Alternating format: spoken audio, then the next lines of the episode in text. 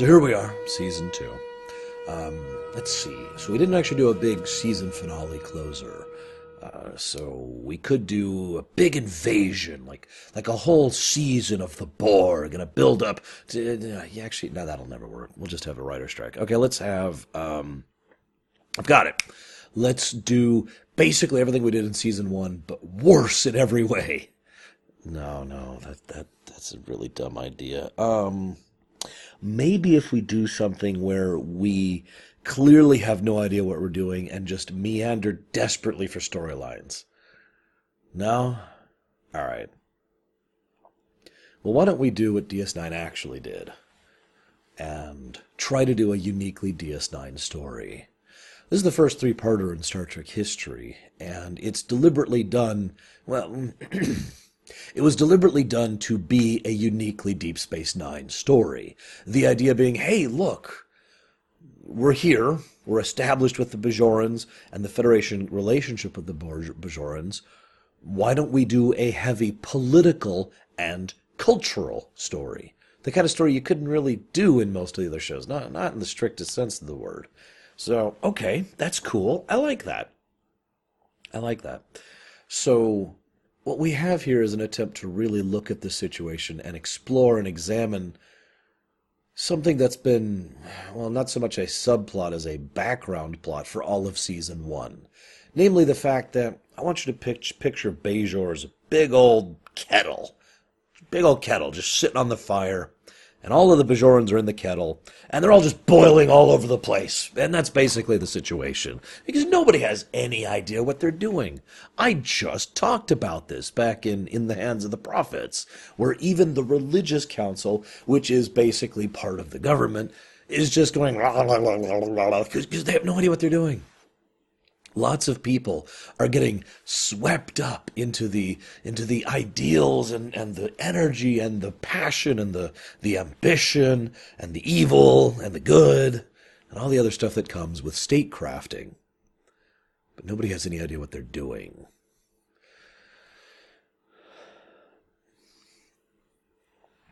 This is also, uh, I just want to say something really quick. I only have one note about him. We'll talk more about him in the next few things. Uh, Minister, Minister Jaro makes his appearance here. One of three appearances he's in this whole three parter. He was played, I'm sorry, I don't actually know the name of the actor. He's not super important, but he deliberately wanted to go with an uncredited role, which I find very interesting for those of you not aware, most of the time when a guest star admits to being a full fledged guest star on a TV show, especially a well known one like Star Trek, they're doing it to either further their career, you know, basically adding to the resume, or to get some attention to pull them into more of an acting role. He was interested in none of that. He was actually doing it because his kids like Star Trek. I just think that's kind of cool. I don't have anything else to add to that right now. But I want to talk about that three parter thing. Now, as I've discussed before, the way multi part episodes in, in television work, basically the budget doesn't work quite the same. And there's some budget shenanigans and some accounting shenanigans. But what it boils down to is hiring a guest star for two episodes is cheaper than hiring a guest star for one episode and hiring a guest star for another episode. That, that's really the basic way of explaining how multi-parters tend to save money. Okay? And remember, DS9 was having some budgetary issues. So one of the things they were very interested in starting off with season two is why don't we pull back on the budget a bit so we can spend it where we need to? And that is what they ended up doing. They basically ended up splurging uh, later on in the season with stuff that where they felt it would actually be more reasonable. So good stuff there. Now it is worth noting that they did have a location shoot in this episode. Those are those tend to be pretty expensive, and by all accounts, the place they went to, the craggy, rocky area, was absolutely miserable and terrible to film. It's someplace down in the L.A. down in the L.A. area, and uh, by all accounts, it looks great. It does actually look great. They would reuse that location several times throughout DS9. But by all accounts, it is an absolutely miserable place to act in. So, uh, my heart goes out to the actors on that one. Pardon me one moment.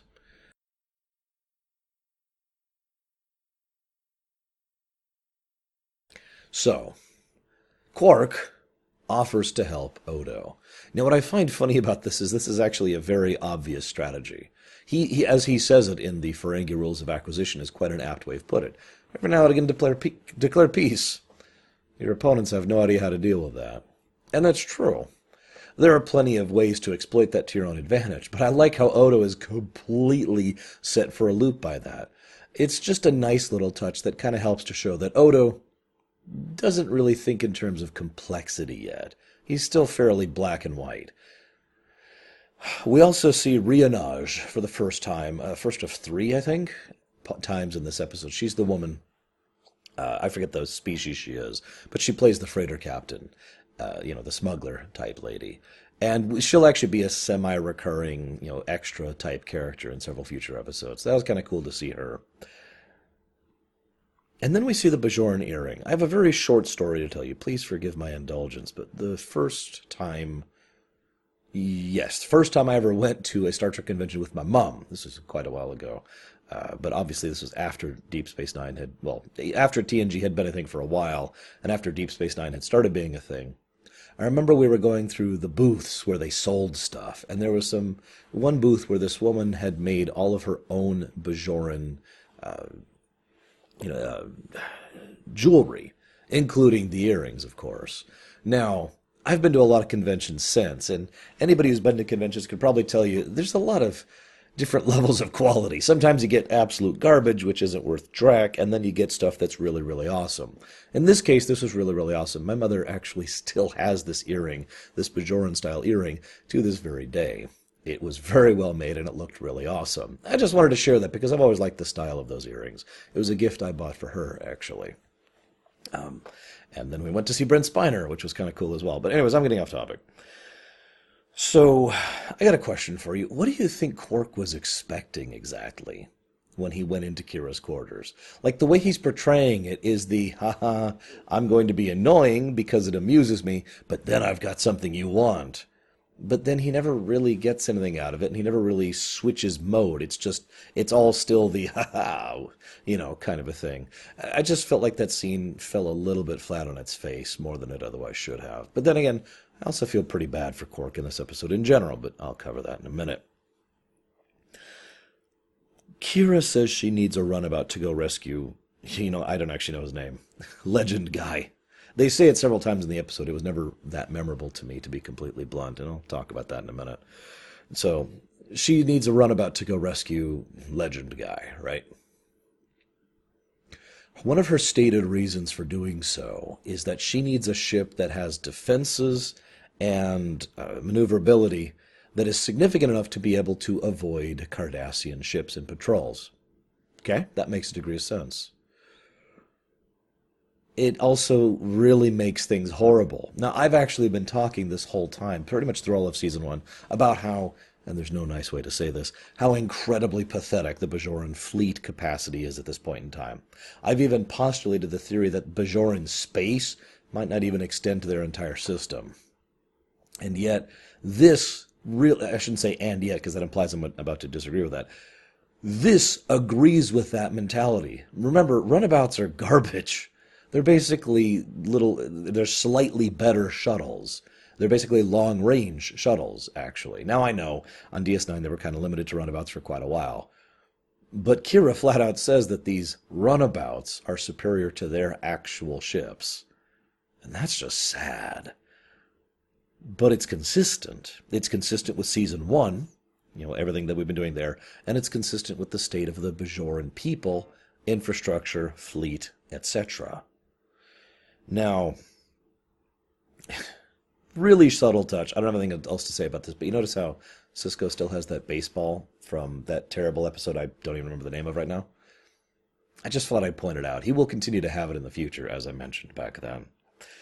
So Dax is talking to Sisko about what they're going to do about this situation. And it is Dax who brings up the obvious. In fact, I thought for a moment that this is, of course, this is a perfect Sisko kind of problem.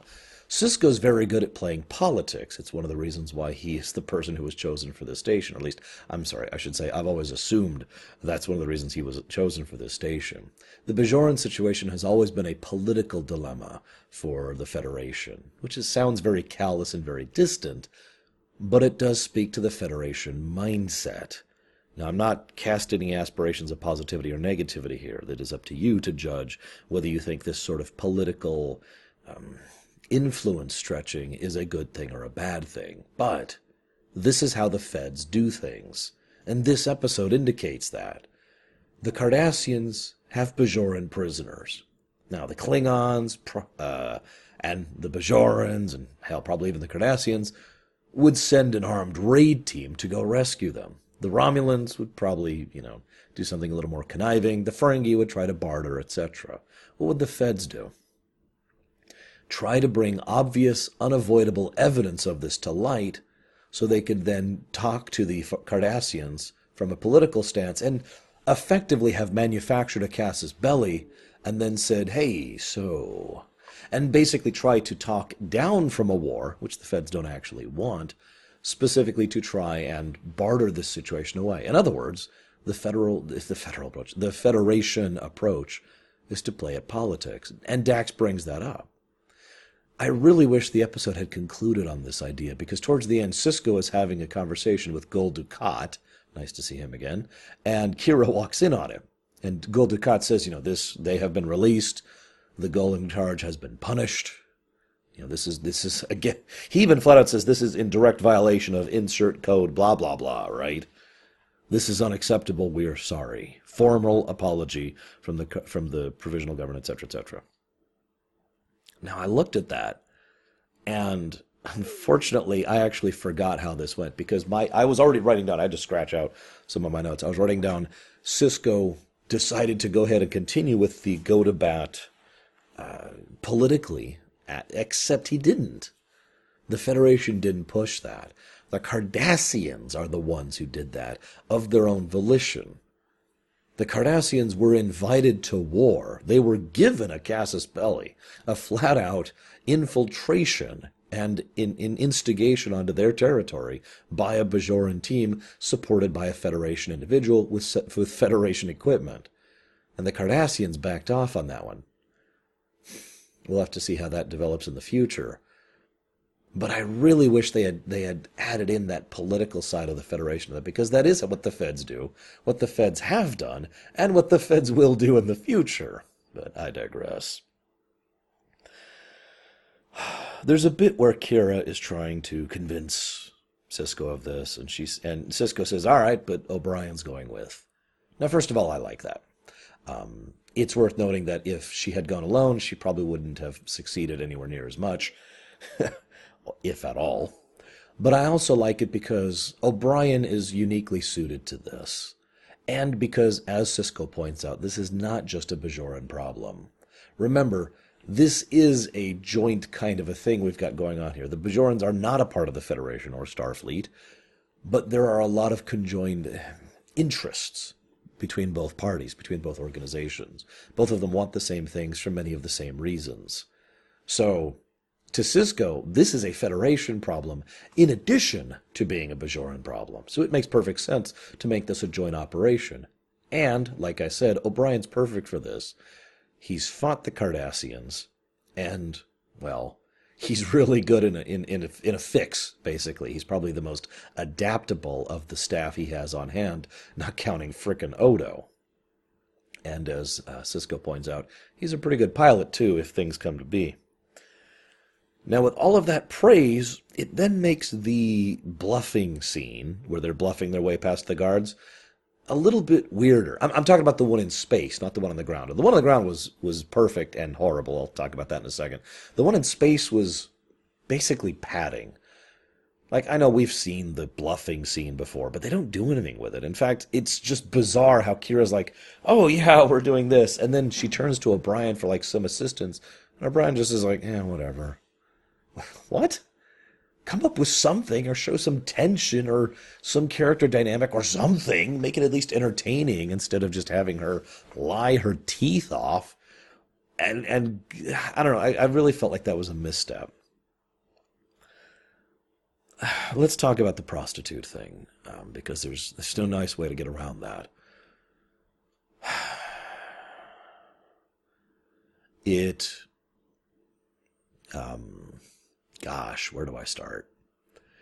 Let me go ahead and start off by saying that the idea of selling people of any gender uh, as property is the kind of thing that is repugnant and disgusting to me. I, I just let's just start with from that position. The idea that the Cardassians have such an established cultural mindset of Bajorans being sexy says things I don't want to really talk about, to be completely blunt. You know what I mean by that? I don't mean the sexy part. I mean if you have literally decades of certain types of activities happening in your society, your culture, your government, your organization, whatever, those are going to start to form cultural norms. Um, let me use uh, let me use something that's a lot less horrible, but still the same type of thing. I was I was born in California. Okay, nice, normal, boring, ordinary state. At least when I was born there, which is a little while ago now. Uh, it's got a little bit of a different reputation nowadays. And when I was born there, uh, one of the things that was considered exotic in a very sexy kind of a way was Eastern European women. The idea that just being from there and nothing else was considered appealing. Now, there were reasons for that, mostly due to the fact that we were still pulling ourselves out of the Cold War, and there was this kind of just allure of the, the, the sexy enemy, you know, that kind of a thing. So, my point being, thanks to all that we went through, thanks to all of those issues, Russian women in particular, and Eastern European women, because some people can't tell the difference. I can. Please don't accuse me of, of calling Eastern European. It's Russian. Let's not get into that found that kind of thing culturally to be exotic. And that's the same feel I get here with regards to uh, with regards to the idea of seeing this Bajoran woman and automatically being like, oh yeah, she's totally worth it. I'm not trying to say that Nana Visitor is or is not attractive. I don't think that's actually a factor, and that's my point. I think that's one of the reasons why this kind of ploy would have succeeded pretty much regardless. Also, the guard sees absolutely nothing unusual about a human coming by and peddling a prostitute in a slave camp. So, that's another thing to make you uncomfortable. They get in, beat the crap out of him. Oh, that was satisfying. Just, and they try to get legendary guy out, as well as as many people as they can. They get out you'll notice that he starts getting preferential treatment immediate. The, episode's almost too obvious about this because he really does get a lot of preferential treatment. I mean, there's even a scene where all these people who have been in a slave camp are basically being hurried along in the background, and he's being looked over by the station's doctor and then is beamed directly to sickbay. I mean, he's even protesting this as it's happening. I think that speaks for itself, really. So, oh, uh, one other quick thing. I just want to say, I'm sorry, before I got to the positive thing. It was nice to see that the number of prisoners presented the dilemma. That was actually well written. The idea there being, they went here kind of assuming they'd find one or two or maybe five Bajorans, right? Bzz, beamed up, done, move on. No, there's a whole bunch. And that's the problem because they start beaming people up and people are going to be aware pretty much instantly. So there's a pretty good chance they're only going to get the one beam up. And they are here for a specific individual, which means they can't risk that. So they have to land. That was a nice way to write around the tech because they did have the ability to just beam up and cut and run, but they couldn't because of the prize they were after. So nice dilemma.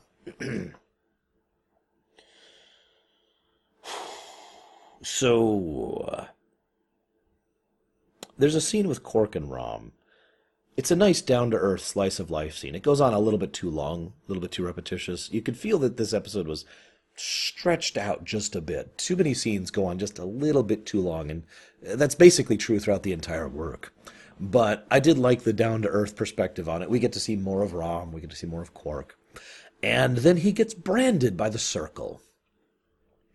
When I first saw that, my first gut reaction is, why Quark? of all people to bother to try and make your mark on. What's the point? Well, they don't actually really properly go into the circle's motivations in this episode. They will in the next two. But we do know one thing about the circle's motivations Bajoran supremacy. And yeah, that's always an ugly topic, isn't it? I get to talk about so many wonderful things while discussing Deep Space Nine. In other words, Quark is not a Bajoran on a Bajoran station, and let's be honest, he's kind of an easy target. So they mark him to make a point. Get off our land. This is ours. And these people are basically terrorists. These are people who are more than willing to terrorize, to afflict harm upon others in order to get their way. And, as Kira points out, they are more organized than the actual government, which is probably starting to look very appealing to people. I do find one thing very amusing in a horrifically awful kind of a way. Several times it's mentioned in the, this episode that the Bajorans need leadership. They need someone to guide them to the future. Now, obviously, the intent behind that is that they want Legendary Guy to be this shining beacon of hope to help propel the government forward, but they had leadership. Well, they had guidance. They had someone telling them what to do and how to do it and when to do it. They've had that for decades. I just find it very intriguing that, and I don't know if DS9 did this on purpose, that after so relatively recently, within a year of throwing off the yoke of oppression and slavery, that they then clamber about for leadership. Now, I do know there's a difference between a good leader and an oppressive slaver. But what I find interesting is that there's no real movement towards, for example, actual anarchism or uh, free states you know, a city state confederacies type situation. I could talk about this more. I'm not going to waste your time. I just I just find it engaging that they're going that route with it. I'm checking my notes here. Um, it's actually interesting. The circle. One other thing I want to mention about the circle is this goes all the way back to past prologue. I kind of mentioned how incredibly stupid it was in past prologue that they were like, "We're going to destroy the wormhole and kick everyone off Bajor. Yeah, it'll be great." Which was incredibly stupid for many reasons, not the least of which the fact that the Cardassians were here before the wormhole. But ignoring that, what I find interesting is that the idea is a little less overall stupid now because it's been a year. Not just a year to simmer, a year to boil. You remember that analogy? That, that metaphor, the visual metaphor I mentioned earlier, the boiling pot? Because the Bajoran people have no idea what they're doing. I, I, my heart goes out to these people. It really does. I, I can't even begin to imagine what they've been through. You know, the idea of just ah, ah, okay, it's over. Let's go. Let's make something new, and and everyone's just pulling in a dozen different directions. This is what's right here. This is what FF10 should have been. Um, I love it. It's just kind of horrible at the same time. And there's another little tidbit they do, which is kind of nice. There's this little tidbit with Jake wanting to go out on a date with a Bajoran girl. Now, I hate flirting and all romance and all love and think we should all be robots. But, but it's a nice way to re-emphasize the point in a minor, quiet, subtle sort of a way. Not subtle, that's the wrong word. Um, non-impacting. Oh no, he doesn't get to date some girl we've never heard of before. Well, that's not the point. The point is he doesn't get to go on his first date because there are Bajorans who are starting to be, well, Bajoran supremacists. People who are try- starting to say that Bajor should be for Bajorans, and there should be no interaction between Bajorans and non Bajorans, and all of the gugh that comes along with that. I do kind of like that perspective because you got to tell you can't tell me there wouldn't be people thinking that, or at least leaning in that direction. So there's the fake legend thing. You know, Woo, the fake legend thing. Um, he admits his fake legend. I kind of like their take on this. Too often, the fake legend in fiction is, I'm this great, wonderful person in legend, but in reality, I'm this horribly scummy person, right? But here we have a guy who isn't actually that bad. I mean, he's another resistance fighter, just like the rest of them, and he got arrested just like the rest of them. The, but he does understand the magnitude of his legend. He does care about his people. He is willing to stand up on the promenade and give that speech. He is willing to comprehend the, the nature of what he means to these people, willing to be a symbol, not because he is that person he ascribes to be, but because he understands the need for it. Now, That being said, it is then very logical that he wanted to run away. Because he's not a legend, he's just some other guy who happened to also be a resistance fighter. And a resistance fighter doesn't want that job. But you'll also notice that it takes very little prodding for him to accept that job. Because he already knew all this stuff. It's a nice way to make him not too far one way and not too far the other. A very human character, and I do like his presentation. And I swear I'll write down his, his name for the next episode because then the episode just kind of ends out of nowhere. You know how I know I'm engaged with an episode or bored with an episode? It's admittedly both have the same reaction. The episode ends and I'm like, oh, what? It's over? It's already been 44 minutes or whatever, right? That's kind of what I had here. Is it's like he is being, what was it? He's being named Navak. That's it. He's being named Navak and he's replacing Kira. To be continued. I kind of like that. In this case, I think it was both engaging and boring. The political situation was awesome. The rest of it was actually quite boring. I really wish they did more with this. This could have been an amazing episode. Instead, I would say this is a merely average episode. But we will see how they continue this arc and conclude it in the next two episodes, which I will be seeing you guys with next time.